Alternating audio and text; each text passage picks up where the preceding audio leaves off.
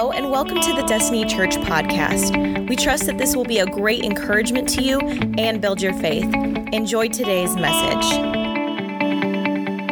So here we are in December, last month of the year, last series of the year.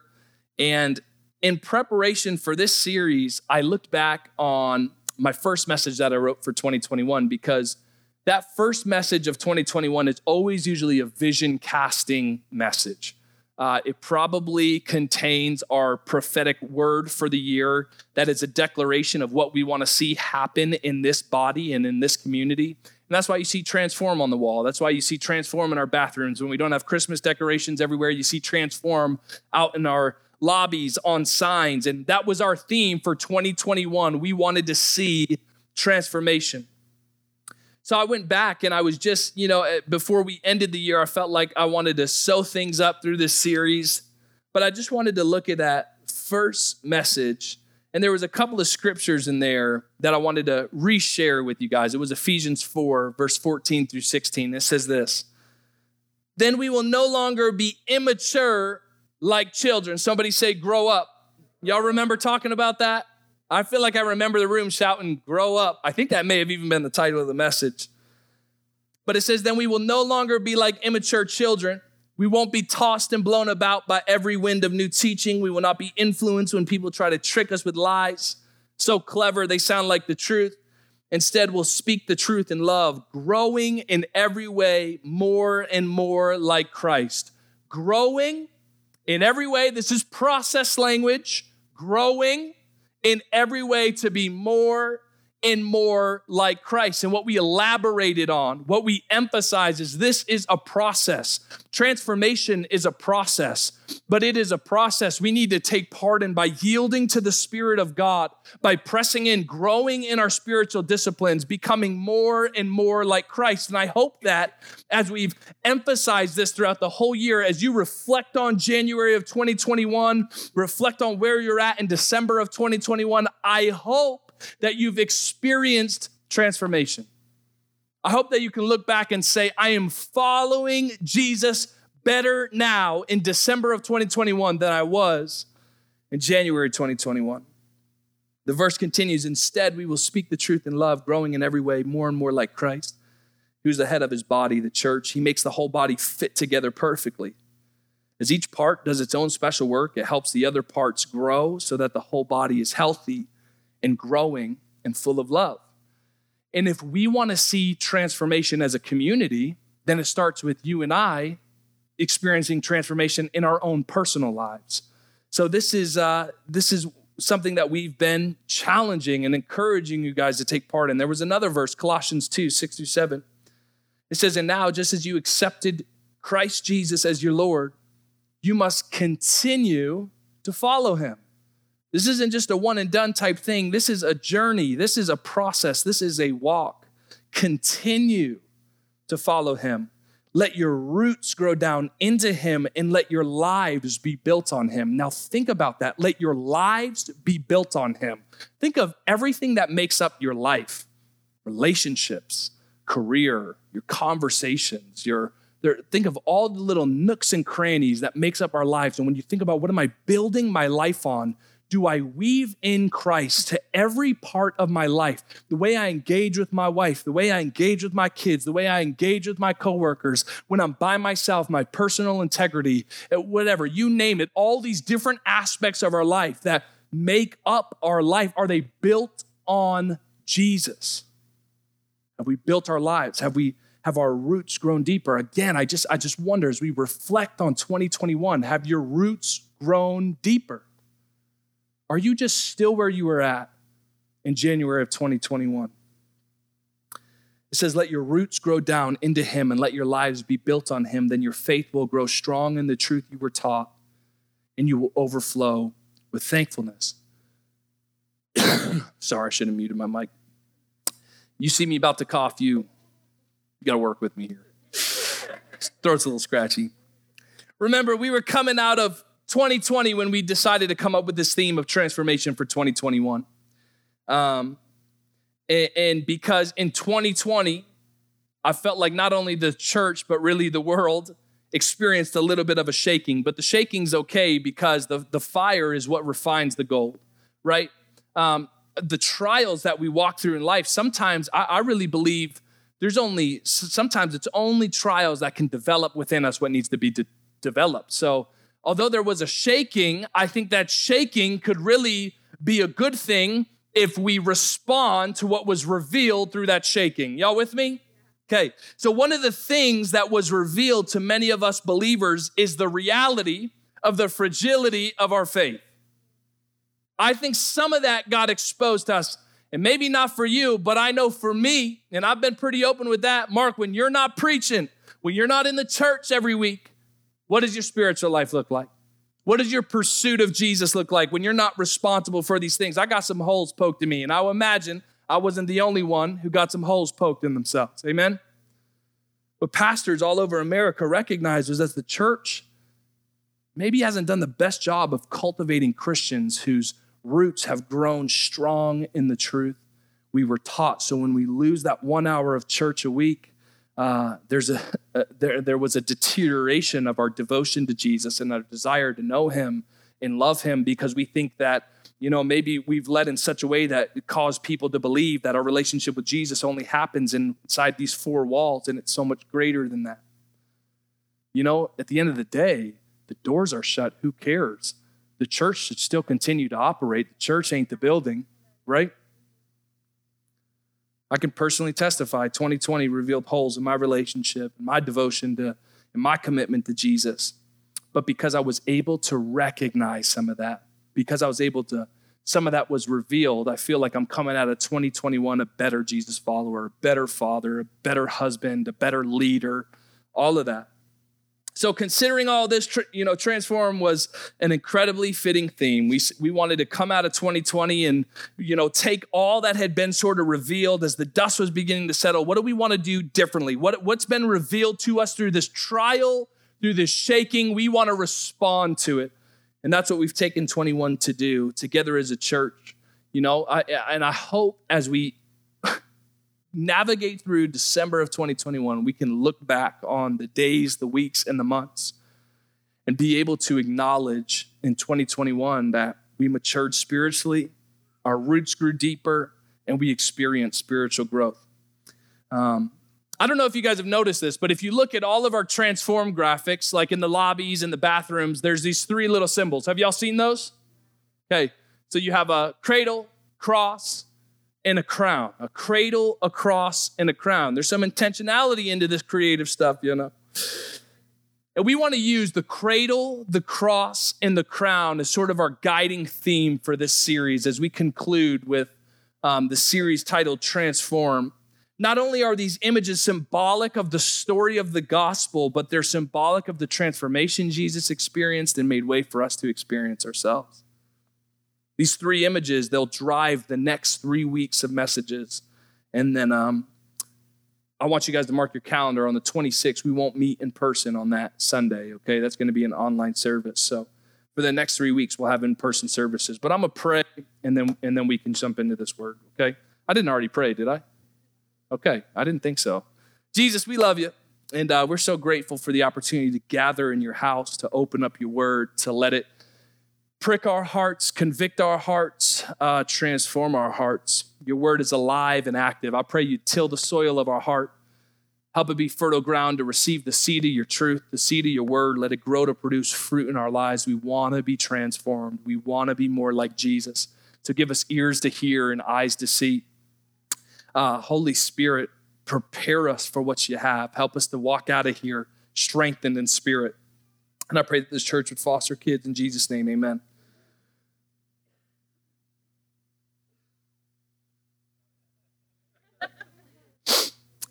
I don't know if everybody knows this in the room, but in like two and a half weeks, I'm gonna have a baby girl, okay? Pretty excited about that. Yeah, yeah, pretty excited about that. Uh, really looking forward to that. Also, kind of terrified. You know, I can tell I'm a procrastinator because it's like Abigail's been wanting to talk to the baby every night, wanting me to feel the baby every night. And I love my wife, but every day for nine months, it's like, okay, I get it. There's a baby in your belly. I want to go to bed. You know what I mean? Right or wrong, that's just how I felt. I'm just being honest. And uh, you know, it's I, I think to really have those waves of when we first found out there's those waves of emotion, but kind of this process. But now that we're only two weeks out, it's like, oh my gosh, we're really having a bit. Is the room ready? Do we have clothes? Do we have diapers? Do we have like everything that we need for this thing? Like, I, I can't believe in two weeks it's gonna be here. And I'm really starting to freak out. But you know, I don't know if, if you guys are totally familiar with our story or not. I've shared it a few times from stage, but uh, really when I very, even right before I started dating Abigail, I remember she was crying on her couch and she told me she had a brain tumor. You know, it's not cancerous or anything, it's benign.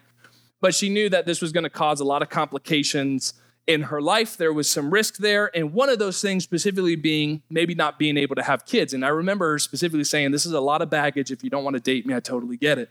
But for me, I was like head over heels already. So it wasn't no big deal.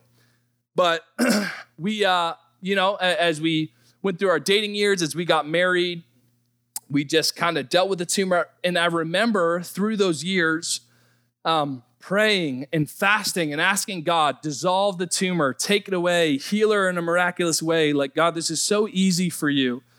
And, you know, we'd go back to the doctor, we'd get our scans, we'd get our tests, and it'd be worse, or it would be growing, or it would just be exactly where it was, or whatever it might be, or we had to continue taking the meds, and the meds made her feel crummy, and she didn't like taking the meds. And it's just been a little bit of a journey for us. And, you know, my wife didn't really even ovulate for close to 10 years, so we didn't know if we could have kids or not. And I don't know, eh, you know, so in in in that in between of where we're at now, there were just some moments of being a little frustrated with God you know, really trust in his provision and his process and that he saw us and that he heard our prayer. And it's just like, God, this is so easy for you. Like, why won't you just, anyone been there?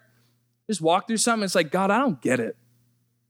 Like, if you were good, if you really cared, you know, if, I, I, don't know. It's like I wouldn't do it this way. Why would I? I'm I'm struggling to understand why would you allow this to happen? And for us, I really feel like God withheld some things in His grace and uh, forced us to step in. You know, we're fostering a one year old or two year old and three year old now, and it's been incredible. It's been one of the most, you know, beautiful things that I've ever been a part of. And so I feel like I have clarity on maybe why some of those things were withheld for a moment. But I know sometimes uh, there's also other trials and moments in my life I don't have that clarity. And I still don't understand God, what were you doing? And if we were to be honest in the room, maybe some of us have walked through some seasons, moments. Maybe you find yourself in a season right now where you're just downright frustrated with God. Maybe you have some trust issues with God. Sorry. And uh, I don't know, maybe you've walked through something where it's like, God, where are you? God, I thought you cared. I, I thought you were good. And uh, if we were to all be really honest, these moments can sometimes leave us in the mindset, I think, that foolishly believes, God, I know better than you. Because if I was you, I would do it this way and it would be better, or it would make more sense, or I wouldn't have done it like that, or I would have done it like that. And if we're unwilling to admit that, at least we have a righteous man in the Bible named Job who we can kind of point the finger at and uh, take the blame off of us. But I, I just wanted to use the story not so much because of the trial that he walked through, but it's more of the response that God gives to Job in one of his relinquishing of his anguish moments. He uh, Job was a righteous man, a good man, had a big family, was a wealthy man, and little by little, if you haven't read the story in, in the Old Testament, he gets little things removed bit by bit and then he loses he loses big things. He, loses his family, uh, loses everything that gives him wealth. Then his friends are constantly speaking discouragement into him, over him. And it's trial after trial. And Job loved God, but he's finally at his breaking point. Uh, his journey was was much more gruesome than mine was, and he finally has this moment where he cries out to God and he says, "Look, did I do something? Are we good? Do you care? Do you see me? Like, let me know. What's what's the deal, God?" Frustrated, broken, cries out, "God, what's going on?" And, and that's not so much the part that I want to focus on as much as it is what we see in Job 38 in verses 1 through 18, God's response. And almost two years ago, we did a series titled um, asking for a friend. And one of the messages was, Why does God allow suffering? The whole series was kind of based around addressing difficult conversations that, or difficult questions that maybe non believers or believers wrestle with or don't really feel like they have good answers for. And we just kind of wanted to take some of those things head on. And I remember in one of the messages we did addressing why does God allow suffering, this was one of the verses that I read. And I remember as I read it, I actually began to weep I, I think from conviction, but also just recognizing who God is. And I think what the Lord is doing in this passage that we'll read is he's reminding Job of who he is. And I think for us, this is going to be helpful for us to be reminded of who he is. Check this out, verse 38. Then the Lord answered Job from the whirlwind. Consider everything Job, Job's gone through. He's cried out to God, and here's how God responds. The Lord answered Job from the whirlwind who is this that questions my wisdom with such ignorant words? Brace yourself like a man, Job, because I'm about to lay it on you. Brace yourself like a man because I have some questions for you and you must answer them. Where were you when I laid the foundations of the earth? Tell me if you know so much. Who determines its dimensions and stretched out the surveying line? what supports its foundations and who laid its cornerstone. And as the morning stars sang together and all the angels shouted for joy, who kept the sea inside its boundaries as it burst forth from the womb, as I clothed it with clouds and wrapped it in thick darkness. Job, don't forget who I am. Creator of all things continues. I locked it behind barred gates, limiting its shores. I said, This far and no farther will you come. Here your proud waves must stop. Have you ever commanded the morning to appear and cause the dawn to rise in the east, Job? Have you made daylight spread to the ends of the earth to bring an end to the night's wickedness? As the light approaches, the earth takes shape like clay pressed beneath the seal, and it's robed in brilliant colors. The light disturbs the wicked and stops the arm that is raised in violence. In verse 16, he continues Have you explored the springs from which the seas come? Have you explored their depths? Do you know where the gates of death are located? Have you seen the gates of utter gloom? Do you realize the extent of the earth? Tell me about it if you know.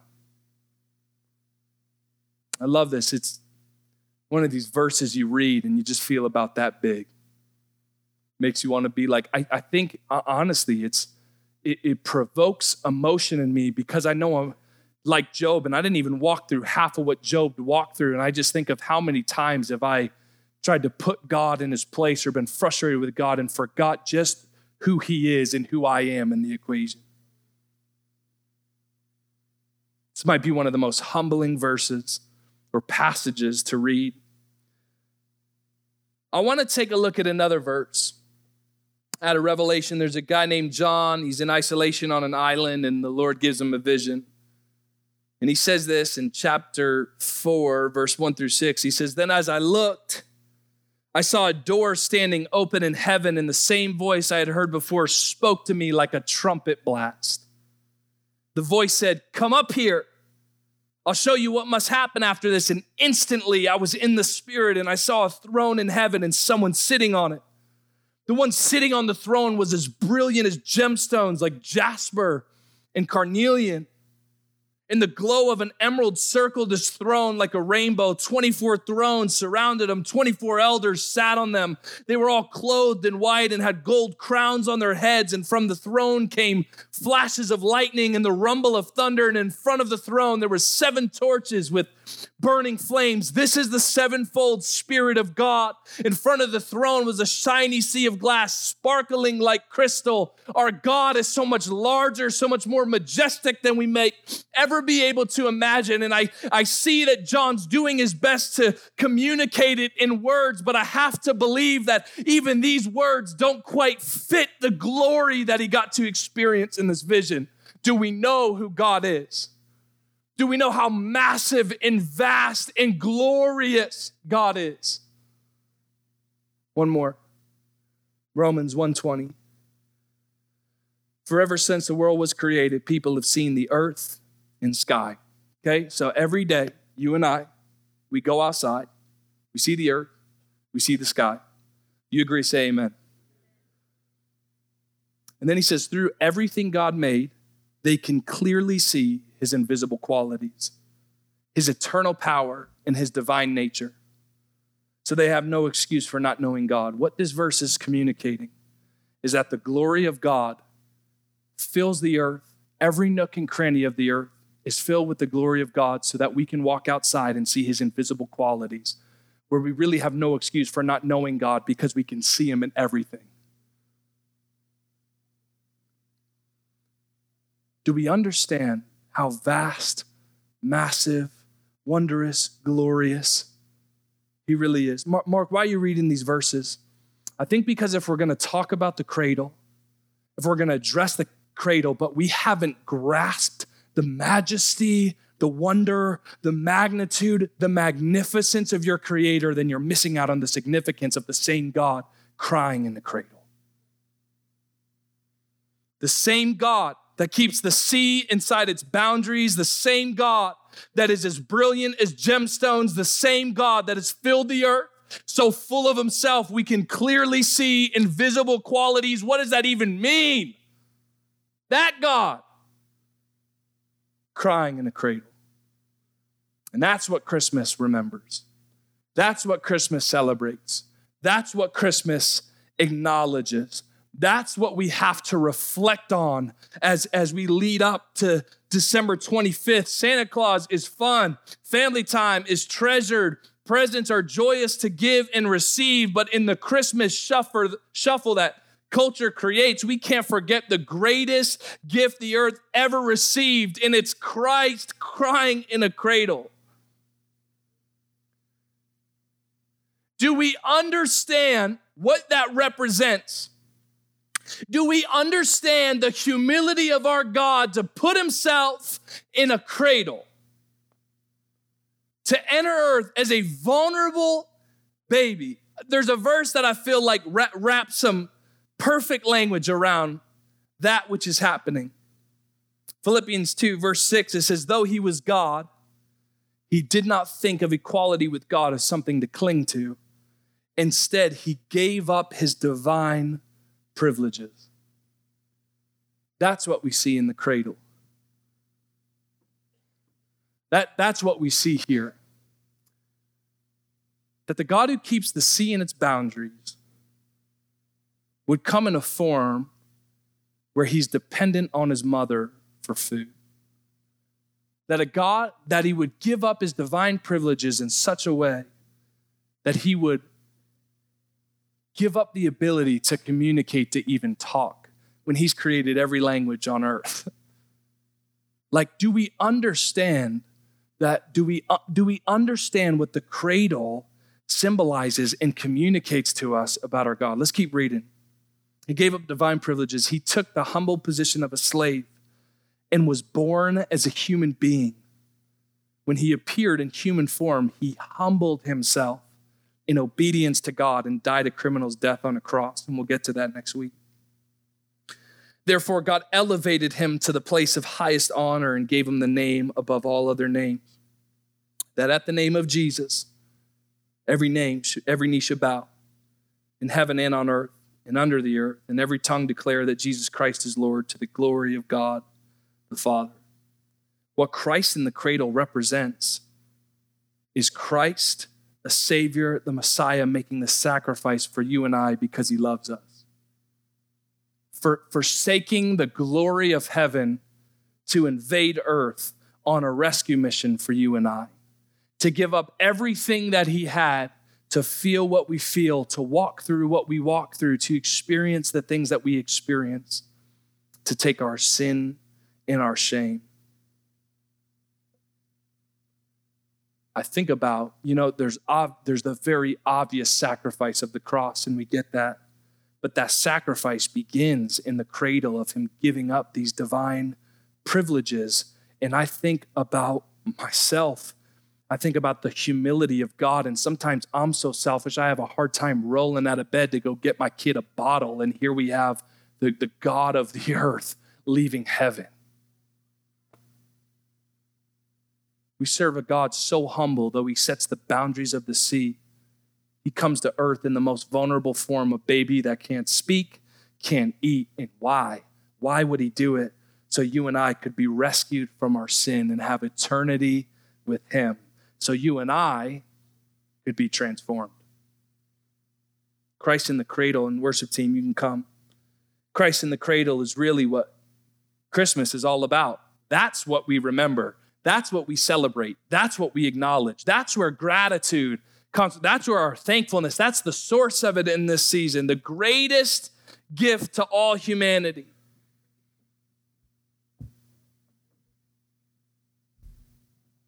And here's what the Bible tells us when we put faith in the fact that that baby that grows into a man that will eventually die on a cross for the sin of the world, when we put faith in the fact that Jesus wasn't just a man, but he was the sacrificial lamb, the perfect sacrifice for all of humanity, the Bible says when you confess with your mouth and believe in your heart Jesus is Lord, everything changes, everything's transformed.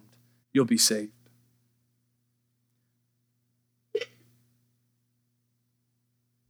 So, for us, you know, over these next couple weeks, over this month, couples in the room, uh, good conversation to have with yourselves. How we experience transformation this year? What areas of your life do you feel like you experienced transformation?